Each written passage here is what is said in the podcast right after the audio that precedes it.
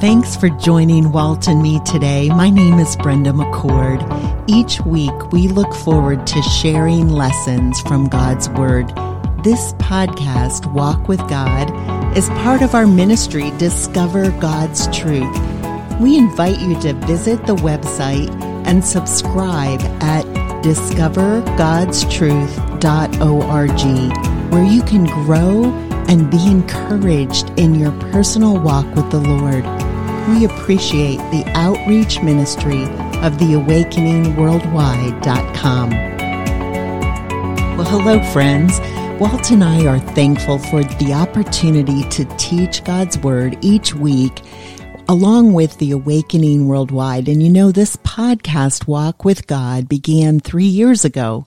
And we now have listeners in 60 countries. Which, 60? Yeah, just, wow. Just um, amazing, right? Yeah. And the Lord continues just to lead and guide us through our new ministry, Discover God's Truth.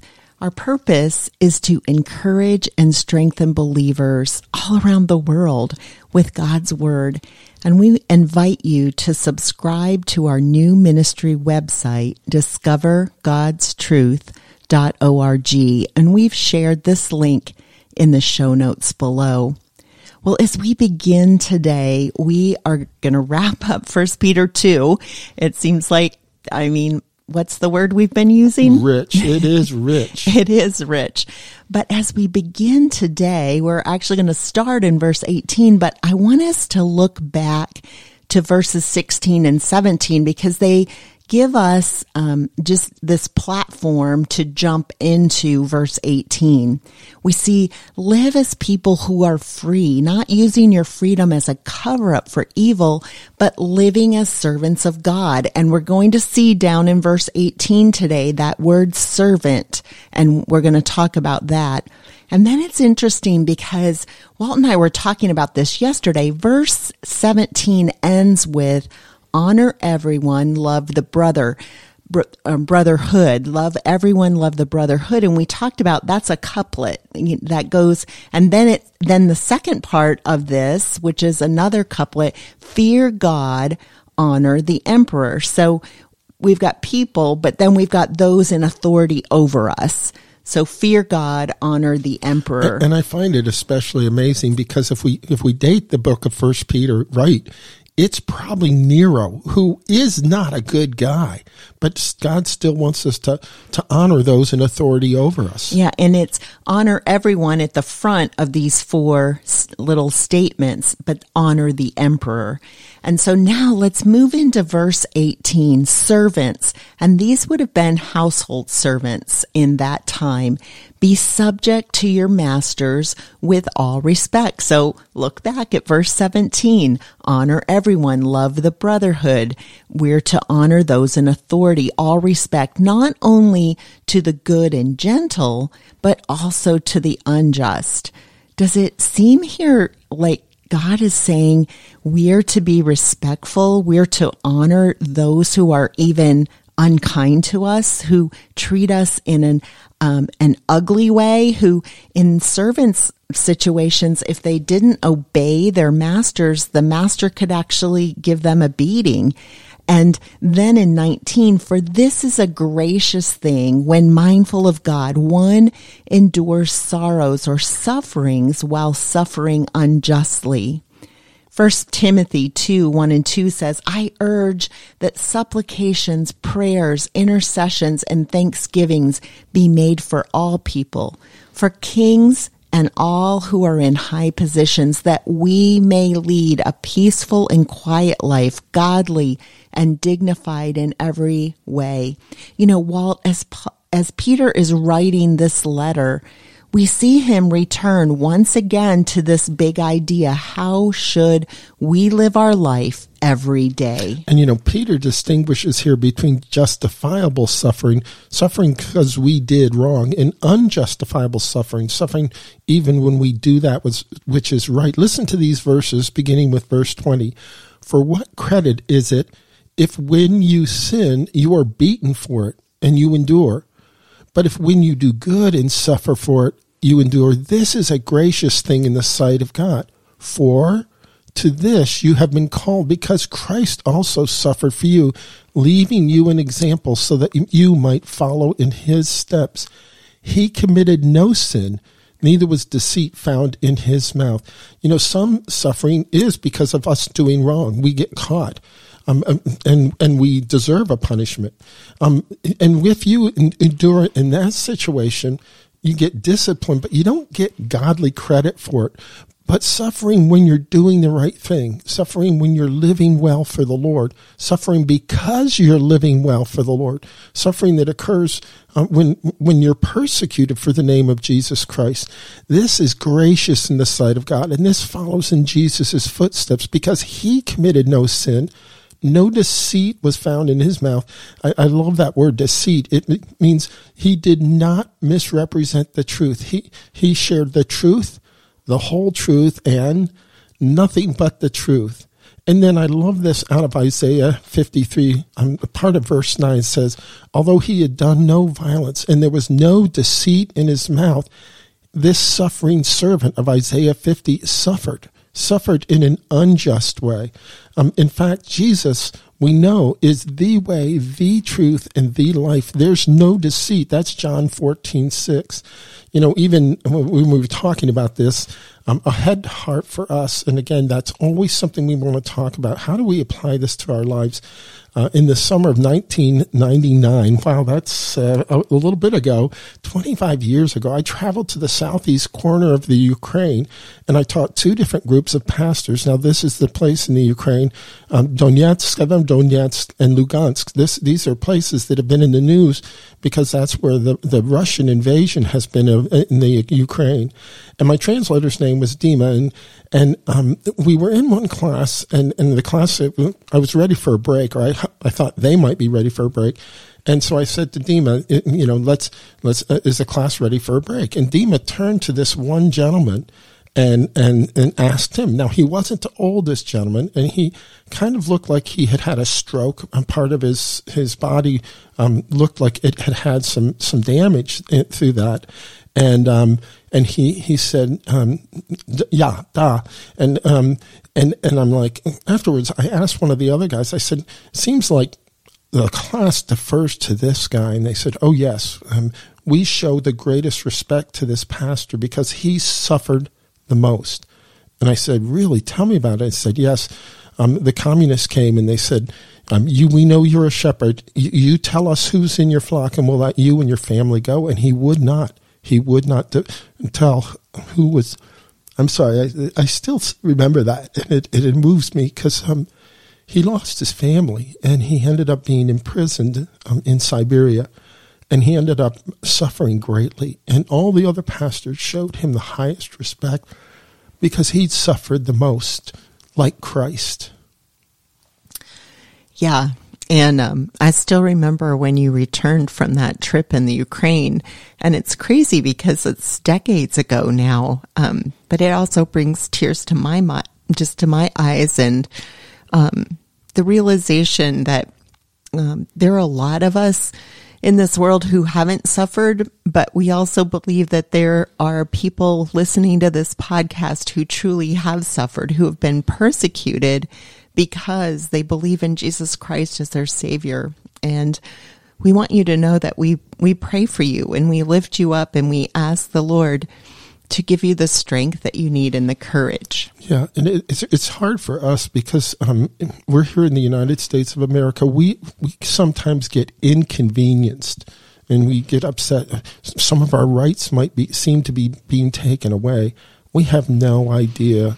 Most of us, anyway, have almost no idea, no concept of that suffering, losing your family, um, being thrown into a prison encampment in Siberia, um, barely having a life and being damaged physically forever because of that. Uh, again, there's a difference between being inconvenienced and suffering.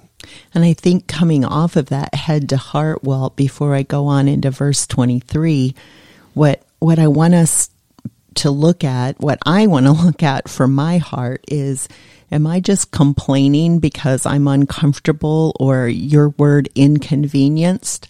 Or am I looking to the Lord and um, look in trusting in him and actually we're going to see that in the as we finish these three verses in chapter 2 we're going to see how Jesus handled it Sure. and that's a really great place for us to look at that application verse 23 when he was reviled he did not revile in return. When he suffered, he did not threaten, but continued entrusting himself to him who judges justly. Right there is that suffering, that persecuting situation. He was in just unbelievable suffering. And Walt and I revisited Isaiah 52 and 53 in preparation to teach this lesson and that suffering servant and what he was called to.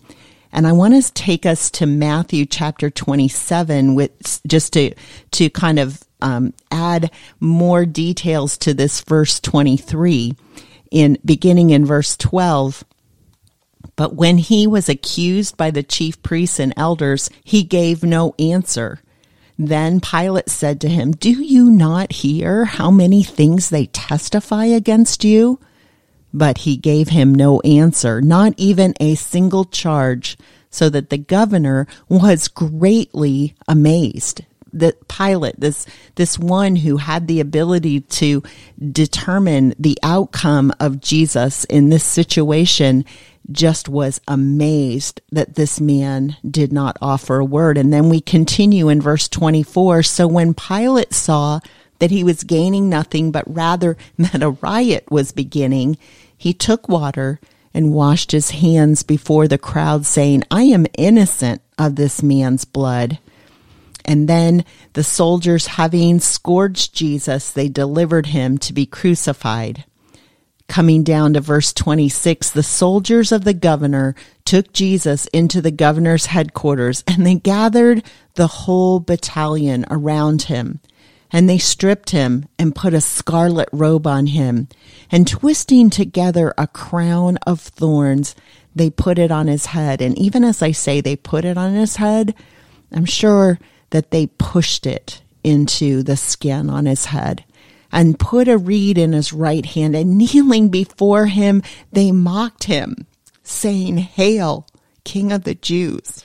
And they spit on him and they took the reed and struck him on the head. And when they had mocked him, they stripped him of the robe and put his own clothes on him, and they led him away to crucify him. You know, um, even as we were reading through Isaiah 53, just that despite, this is verse 3 of Isaiah 53, he was despised and forsaken of men, a man of sorrows and acquainted with great grief and like one whom men hide their faces, he was despised, and we did not esteem him.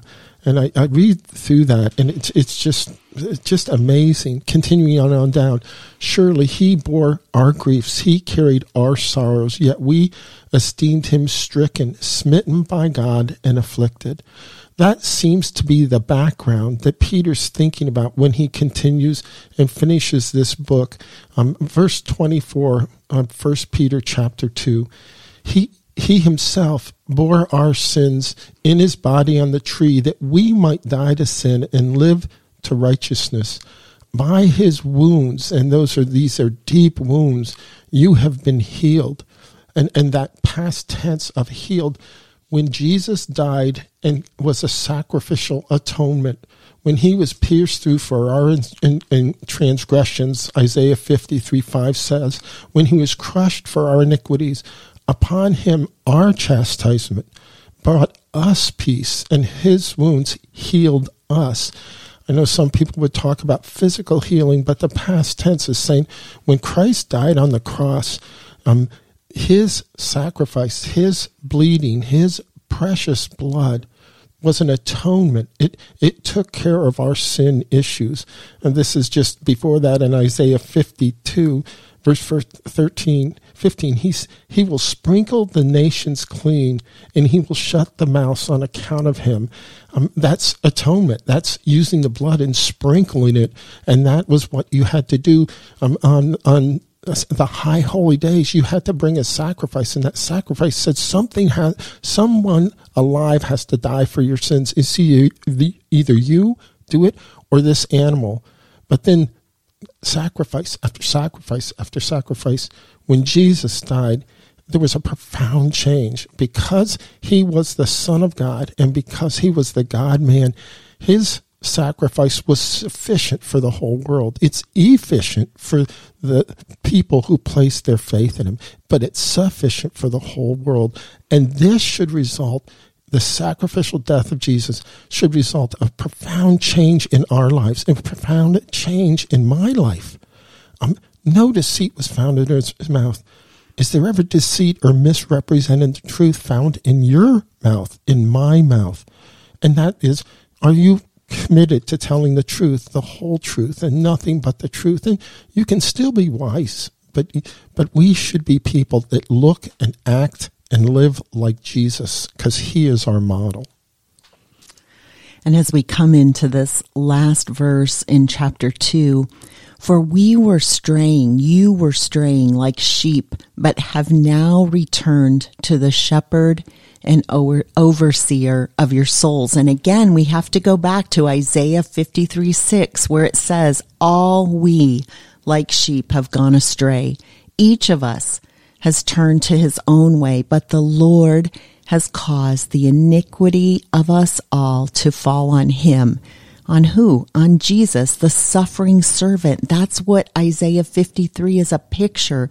It is to tell his chosen people that this one would be coming and that even though we've strayed, this wonderful shepherd, this one who, as Peter now refers to him, the overseer of your soul, he came and he paid the price. And that's why John the Baptist, at the very beginning of his ministry, he said, Behold, the Lamb of God that takes away the sin of the world. Jesus not only was the good shepherd, but he also was the perfect lamb sacrificed by our Heavenly Father so that our sins can be, the iniquity of us all can fall on him. And God can look at us and say, I see you clothed, wrapped, cleansed by my son. I see you with his righteousness. And that is—it was what has to happen. That's what has to happen for us to become good sheep. We have to turn our lives over to the shepherd and to the Lamb of God who takes away the sin of the world.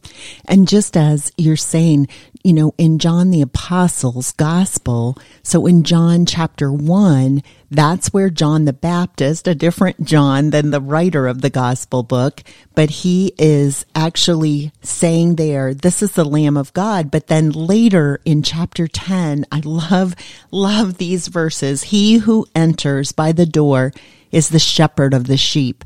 The sheep hear his voice and he calls his own sheep by name. He leads them out. And then here in verse 11, Jesus says, I and the Good Shepherd. Let's close in prayer.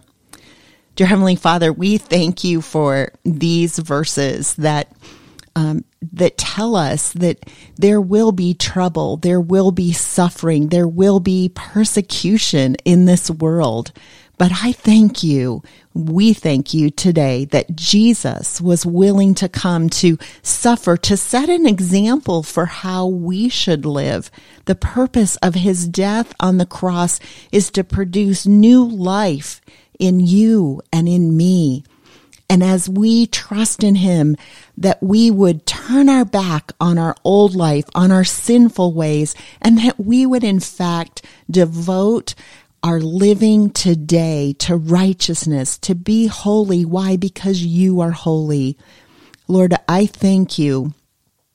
I thank you that Jesus was willing to be crucified and that I no longer live for me, but because I've accepted Jesus as my savior, I know Christ lives in me and that I can love him today. And I thank him that he loves me. He loves you in fact, so much that he suffered the death of a cross. May we continue to walk with God. Amen. Thank you for listening to this lesson from God's Word. Walk with God is part of the teaching ministry of Discover God's Truth. Visit our website at discovergodstruth.org we appreciate the outreach ministry of the awakeningworldwide.com.